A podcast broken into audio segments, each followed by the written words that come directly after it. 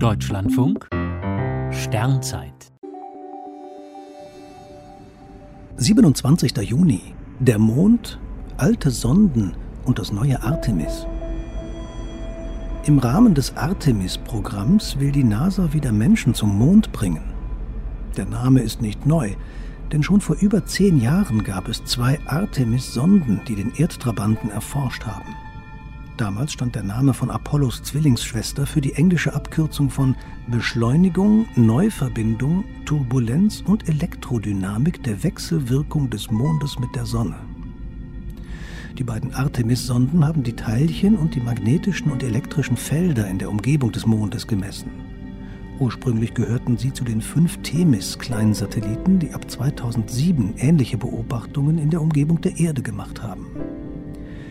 Drei Jahre später wurden zwei der fünf auf die Reise Richtung Mond geschickt. Schließlich bezogen sie nahe der Lagrange-Punkte Position. Dies sind Bereiche, in denen sich die Anziehungskräfte von Erde und Mond fast aufheben und Raumsonden fast stillstehen. Sie liegen rund 60.000 Kilometer vom Mond entfernt. Die Sonde, die zunächst einige Monate hinter dem Mond verbracht hat, ist dann zum Lagrange-Punkt auf der Vorderseite gewechselt, wo schon die zweite Sonde tätig war. Vor zehn Jahren haben die beiden die Lagrange-Punkte verlassen und laufen seitdem auf langgestreckten Bahnen um den Mond.